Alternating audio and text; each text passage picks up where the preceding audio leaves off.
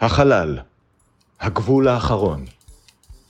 זהו מסעם של עידן זיירמן וארז רונן. משימתם, לצפות בכל הפרקים של סטארט-טרק לפי סדר כרונולוגי, לדבר עליהם ולצעוד בעוז למקום בו אף אדם לא צעד מעולם.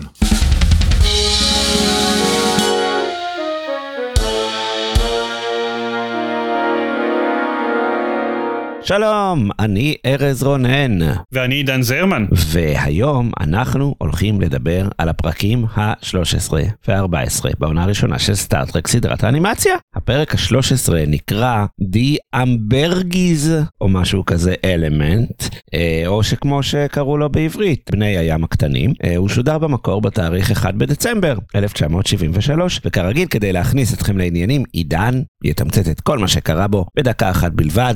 עידן, האם אתה מוכן? אני מוכן. אה, שלוש, ארבע ו... האינטרפרס חוקרת פלנטה לא מיושבת שסבלה מרעידות אדמה קשות ועכשיו רובה שקועה מתחת למים. אבל נחשו מה, היא כן מיושבת. בהתחלה דג מכוער מתקיף את המעבורת של הצוות והחיים של קרק וספוק ניצלים על ידי בני ים שהופכים גם את קרק וספוק לבני ים. השינוי כך נראה הוא בלתי הפיך, אבל בעזרת הצעירים הפוחזים של בני הים קרק וספוק מצליחים למצוא את נוסחה הסודית שתהפוך אותם בחזרה לנושמי אוויר רגילים. בדרך הם מגלים שפעם כל בני הים היו נושמי אוויר רגילים והם הפכו לבני ים רק כדי להתחמק מהאפוקליפסה שעברה ליבשות שלהם. כמו כן הם מצילים את בני הים מהאפוקליפסה נוספת ומשכנעים את כולם שבעצם הפדרציה זו חברה די נחמדה בגדול. הסוף. יש לי עוד חצי דקה בערך. כן, נכון. זה היה... זה היה.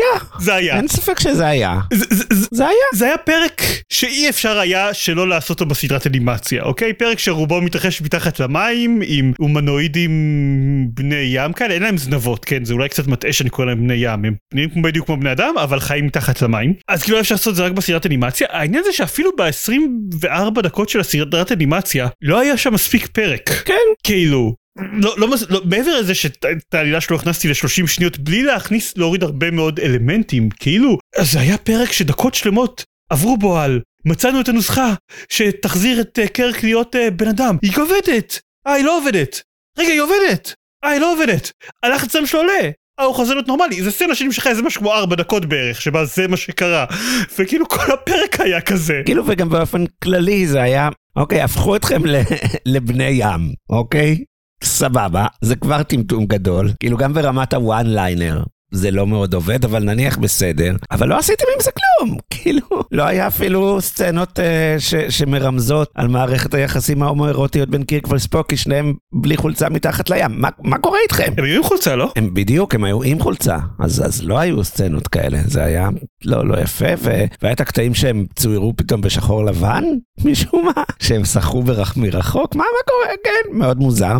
ואז הקטע ניסיתי שחשבתי על אוקיי, על מה אני אדבר בפרק הזה? כאילו, אוקיי, אני יכול להגיד איזה מבאס שלא עשו אה, קו עלילה רומנטי בין אה, רילה הדגה ובין אה, קפטן קירק, אבל כאילו הדבר היחיד שאמרתי, אוקיי, הם נניח אמרו פה משהו, למרות שהוא גם לא מאוד מעניין, שתפסו אותם האנשי דגים האלה, ואז הם אה, עמדו למשפט כזה בפני המועצה שלהם, ואז הדגים הזקנים יותר, הם היו השמרנים, שגם שמרו מאוד על, ה, על הסוד, שהם כולם פעם גם באו מהקרקע, וגם לא היו מוכנים בכלל לשמוע שאפשר לחשוב על לסמוך על נושמי אוויר, משום מה. אה, ובני הדור הצעיר הם אלה שמוכנים לתת צ'אנס, וגם בסוף אומרים, אה, אולי אנחנו כן אה, ניקח גם אנחנו את השיקוי נשימה הזה שלכם ונוכל לחזור לחיות על הקרקע בה הכל הרוס ויש הרי געש, אוקיי, טוב, תעשו את זה, אבל אני לא מבין למה. אז כאילו זה היה, לא יודע, שמרנות נגד ליברליזם, צעירים נגד מבוגרים, אבל זה גם לא אמר שום דבר באמת, זה סתם היה שם, אז אוקיי. זה גם הייתה הנקודה שהייתה לי, כאילו שאם יש איזושהי נקודה להבין מהפרק הזה זה לגבי הקטע של צעירים מול מבוגרים ושמרנות מול פרוגרסיביות או whatever, אבל, אבל בסופו של דבר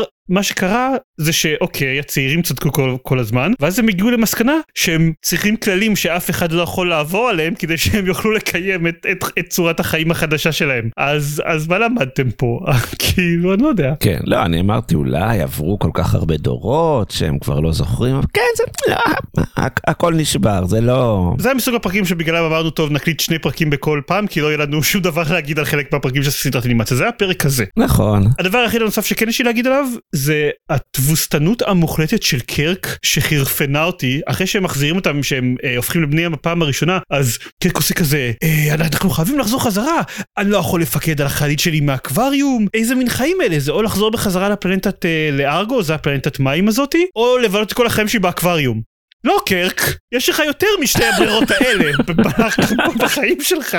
אני יכול לחשוב על עוד כמה אפשרויות למשך החיים שלך, והקטע זה שעוד באותו הפרק רואים את הבני ים מסתובבים עם חליפות חלל כאלה אבל עם מים בתוכם, כאילו עוד באותו הפרק נותנים לו את הפתרון למה אתה יכול לעשות. אני, אני אצטט את, את הרשומה, את, ה, את איך שאני כתבתי את ההערה הזאת אצלי. מה? למה תקעו את ספוק וקירק באקווריום ענקי ולאורחים מארגו נתנו קסדות חלל כאלה מלאות מים? למה לא נתנו לקירק ולספוק להסתובב עם הקסדות האלה? מה זה הפיגור הזה? אז כן, זה, זה מה שאני חשבתי. זה, זה אחת מהבעות הראשיות שלי שהיו לי בפרק, אז, אבל, וחוץ מזה, זהו, כלום, אין לי כלום. יפה מאוד. אה, אתה יודע מה עוד אין? מה עוד?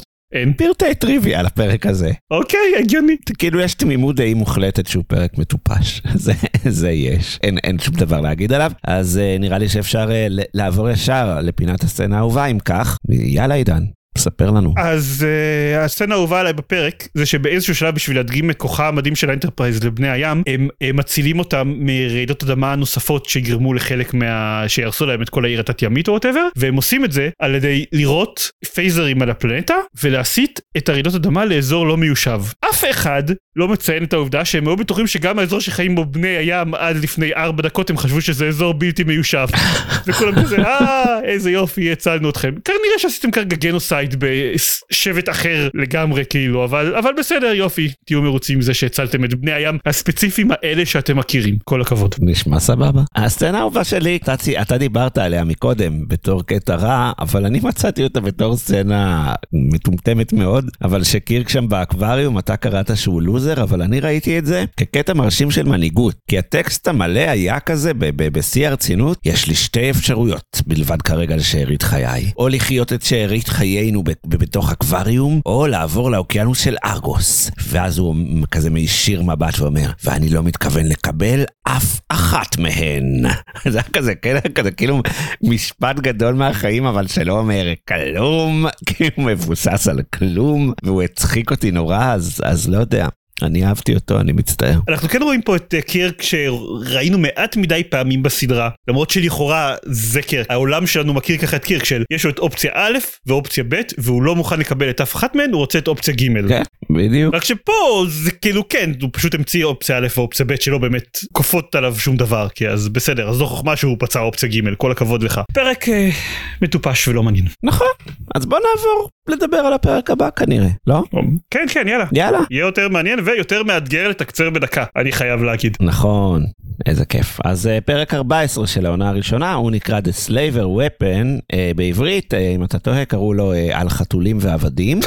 הוא שודר במקור ב-15 בדצמבר 1973. אה, ושוב עידן, הפעם זה יותר מאתגר, אתה תנסה לתמצת את כל מה שקרה בו בדקה אחת בלבד, ומקסימום נפעיל את המצב ה-26 של הנשק המיוחד שלנו ונאפס את השעון. מוכן? אני לוקח אוויר. go.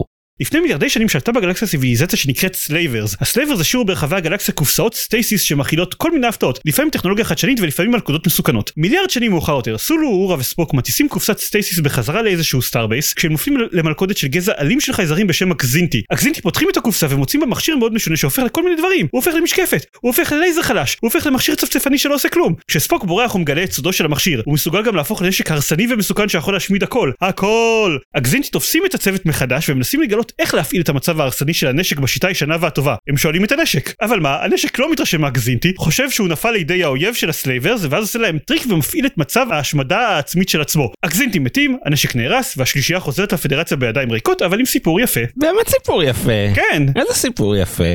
לא, סתם. נכון? אני...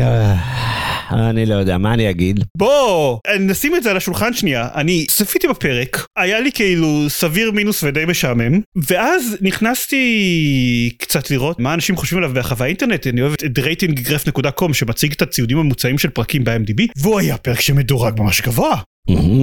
ואז אני הלכתי אחורה ובדקתי וראיתי שהוא נכתב על ידי לארי ניבן. ואני כזה, "מ- מה אני מפספס פה? ואז הלכתי וראיתי אותו שוב, ואני יודע שגם אתה עשית את זה. נכון. והבנתי שלא הרבה. לא פספסתי הרבה, זה לא פרק כזה מעניין, אני לא יודע מה תופסים ממנו בגדול. כן, אני, אני אפילו הייתי יותר שלילי, אני, אני בצפייה הראשונה כאילו, הוא די עבר לי מעל הראש, הוא... לא, לא התרכזתי בו, וכאילו לא הצלחתי להבין אם זה אני או הפרק. אז שאלתי אותך, תגיד, זה אני או הפרק? ואז אמרת לי, לא יודע, כל, כל, כולם עפים עליו, אבל אז כאילו, כן, אז ראינו אותו פעמיים. והפעם השנייה הייתה, הייתה אולי יותר מעניינת, הייתי יותר מרוכז. אני אגיד את הדבר שהכי הפריע לי, זה לא הרגיש כמו פרק של סטארט-טרק. בצורה מהותית, הוא התחיל בלתאר סיפור שכאילו נראה שניקח ממקום אחר לחלוטין, כאילו לא שמענו על, על גזע מקדים עדיין ביקום של סטארט-טרק. זה, זה חתיכת דבר להציג כקופסאות האלה שהם השאירו, כאילו טה ב- בזכותם המציאו את הגרביטציה המלאכותית, בזכות הגזע הקדמוני הזה, זה לא הייתה המצאה של בני אדם או הוולקנים, זה היה, הם מצאו את זה בקופסה.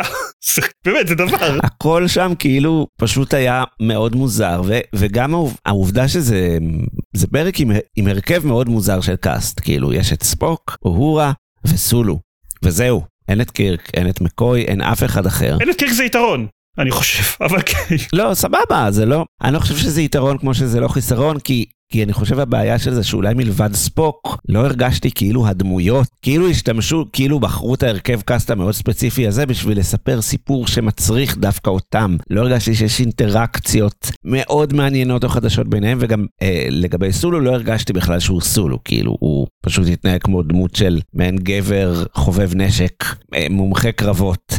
אה, ולא כטייס. כן, אבל החובב נשק זה כן אה, היה, כן היה לזה איזשהו בסיס בסדרה להגנתה, ואני חושב שזו הסיבה שהשתמשו בסולו. כן, בפרק אה, שורליב היה לו קטע כזה שהוא התעניין באקדחים, נכון, היה את הקטע הזה. אז נראה שזו הסיבה שהשתמשו בו. אז בסדר. אבל כאילו, לא יודע, הרגיש לי אה, מוזר. כתבתי את זה אחרת ממך ואני מאוד מסכים איתך, אני, אם זה היה עדיין הסדרה המקורית, אז היינו קוראים לו שכלתני. כי זה באמת פרק שרוב הפרק, וזה כאילו מה שהרבה אנשים זוקפים לטובתו, רוב הפרק הוא דיאלוגים. דיאלוגים בין החבורה שכלואה על ידי הקזינטי, אז הם לא הולכים לשום מקום. אה, והם מעלים תיאוריות על הנשק, הם מסבירים על התרבות של הקזינטי, על הטלפטים של הקזינטי, לא ציינתי אותם בתקציר כי הוא לא היה כזה חשוב לאלה. נכון, למרות שלא היה לי מקום אחר לציין את זה, אז, אז לקזינסקי האלה, שהם נראים כמו חתולים, אז יש להם טלפטים, ואז הם אומרים שהטלפטים שלהם תמיד נראים כאלה מרוטים ונוירוטים, ואז נכנס, אתה זוכר את תנדר קטס, חתולי הרעם? אוקיי, כן. ואז פשוט נכנס אה, סמארף. סמארף, סמארף, הוא פשוט נראה כמו סמארף, והוא הטלפט, וזה היה מאוד מוזר, אבל אה, בסדר, כן, תמשיך, סליחה. כן, אבל אוקיי, אז הם מדברים על זה, והם מדברים על ההיסטוריה של ה Slavers בגלקסיה וכל זה, וזה, וזה באמת המון, זה פרק עמוס בדיאלוגים שקורה בו מעט מאוד, והבעיה שלי זה שזה קצת, כמו שאמרת, זה לא... זה פשוט לא פרק של סטארטרק, שום דבר מזה לא מעוגן בגזעים שאנחנו מכירים, במה שאנחנו יודעים לגבי, לגבי ההיסטוריה. המציאו גזע חדש, גזע קדמוני חדש ב- ב- ב- בהיסטוריה של סטארטרק. המציאו, הקזינטי הם, הם לא המצאה, הם עד כמה שאני יודע לקוחים מספרים של אה, ניבן, אבל ביקום של סטארטרק הם חדשים, אנחנו לא מכירים אותם, הם לא אנטגוניסטים ש- שיש לנו איזשהו היכרות לגביהם, וזה פשוט, המציאו את כל המיתולוגיה מאחורי ה stasis box הזה, וזה המון המון דברים שאם משהו מהם היה מעוגן ב- באלמנטים שאנחנו מכירים מתוך היקום של סטארטק אז יכול להיות שזה נותן לנו איזשהו איזשהו hook איזה משהו להתעניין בו אבל כשאין לנו את זה אז אוקיי זה פרק מאוד חכם אבל זה לא פרק חכם של סטארטרק זה, זה כן זה, זה, זה, זה, זה fanfiction אני אפילו, האם הוא חכם? כי רגע, כי אוקיי, כי אז הוא הופך לחלק השני, שהוא, אני קראתי לו בהערות שלי, אוקיי, אז הוא הופך למדריך טכני לתפעול נשקי מרגלים של חייזרים, אבל גם זה היה יחסית משעמם, זה לא הוביל, כאילו הפואנטה הייתה שבאמת בסוף הכלי נשק עצמו עבד על החתולים ואמר להם הנה אני עכשיו אהיה חזק והפעיל את ה self destruct ושספוק הבין את זה, כאילו אבל זה אפילו לא היה פואנטה מאוד חכמה לדעתי, כאילו זה היה מה, אוקיי, בעיית הנשק המצחיק הזה שגם לא נראה מאיים כמעט, כאילו מה. מה? אז, אז המלך הוא עירום סתם לא יודע אם זה מלך זה לא אחד. זה לא הפרק הכי אהוב של הסדרת אנימציה אבל זה פרק שיחסית אנשים תופסים ממנו. מוזר. אה, משהו אחרון קטן זה כאילו זה פרק שבאמת העלילה שלו מבחינת מה שקורה לדמות הראשיות זה בתכלס הדמות נופלות בשבי ואז מבלות שליש פרק בשבי ואז בוכות מהשבי ואז נופלות שוב בשבי עד סוף הפרק. נכון. כן, אז כן אז טוב לא קורה פה כלום אפשר לעבור לפינות. אבל דווקא טריוויה באמת הפעם יש הרבה יחסית. כן, טוב, לארי ניבן וזה, אני יכול רק לדמיין מה... כן, אז לארי ניבן, אה, סופר מדע בדיוני, אה, מפורסם ואהוב, די.סי. פונטנה הזמינה אותו לכתוב אה, את הפרק, כי היא מאוד אוהבת אותו.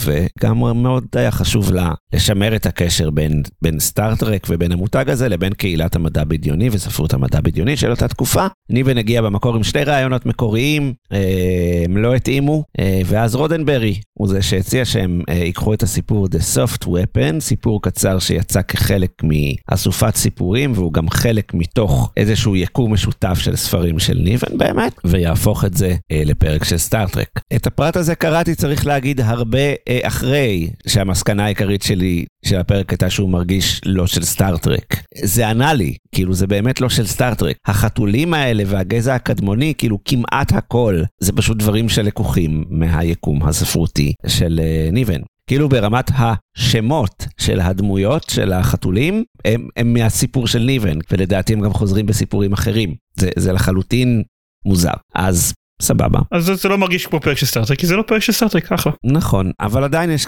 עוד כל מיני דברים נחמדים. שמנו לב, ודאי שמת לב, אפילו דיברנו על זה, שקפטן קירק, אה, אהוב ליבנו, אה, לא היה נוכח בפרק, אה, וזה הפרק היחיד. אי פעם. מלבד uh, הפיילוט, עד uh, The Next Generation למעשה, שקירק uh, לא הופיע בו, ובגזרת הסדרה המצוירת זה הפרק היחיד שכלל uh, מוות און סקרין של אחד מהחתולים האלה. אז um, קול. אני אסיים בשתי שאלות, בסדר? אתה מוכן? אוקיי. Okay. אוקיי. Okay. יש הבדל אחד עיקרי, הבדל, uh, ב, uh, הבדל פיזי, הבדל במראה, הבדל נראות, הבדל uh, פיזיולוגי, לא יודע, אני מחפש עוד מונחים ותבחר בעריכה, בין uh, החתולים, איך שהם נכתבו בסיפור של uh, ניבן, לבין איך שהם בסופו של דבר הונפשו בסדרת האנימציה. האם תצליח לנחש איזה ולמה? אוקיי, okay. יש את הקטע ש... סליחה, שהבמאי בסטודיו אנימציה או משהו כזה הוא עיוור צבעים? כן, אבל זו התשובה לשאלה הבאה, בוא בוא. אה, אוקיי, סבבה. אז אוקיי, אז הם לא ורודים במקור, אז לא יודע. במקור הם היו חתולים מנומרים, אבל להנפיש פסים זה ממש מסובך, אז הם ויתרו על הפסים. הדבר השני זה ש...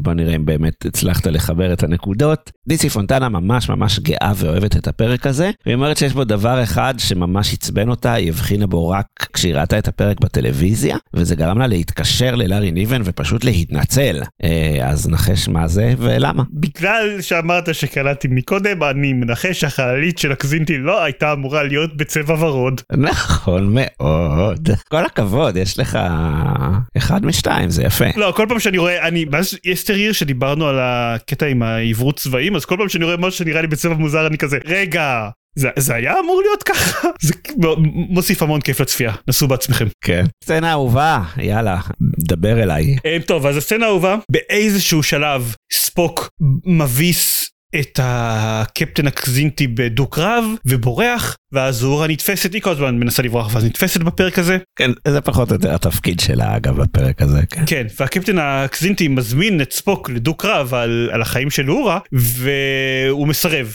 האמת צולום מסרב בשבילו שזה קצת גסרוח אבל הם מסרבים. אז הקפטן אומר לאורה אה, הם לא מעריכים אותך במיוחד ועם הקאמבק המושלם לא הם פשוט לא מעריכים אותך בכלל. אז כל הכבוד אורה.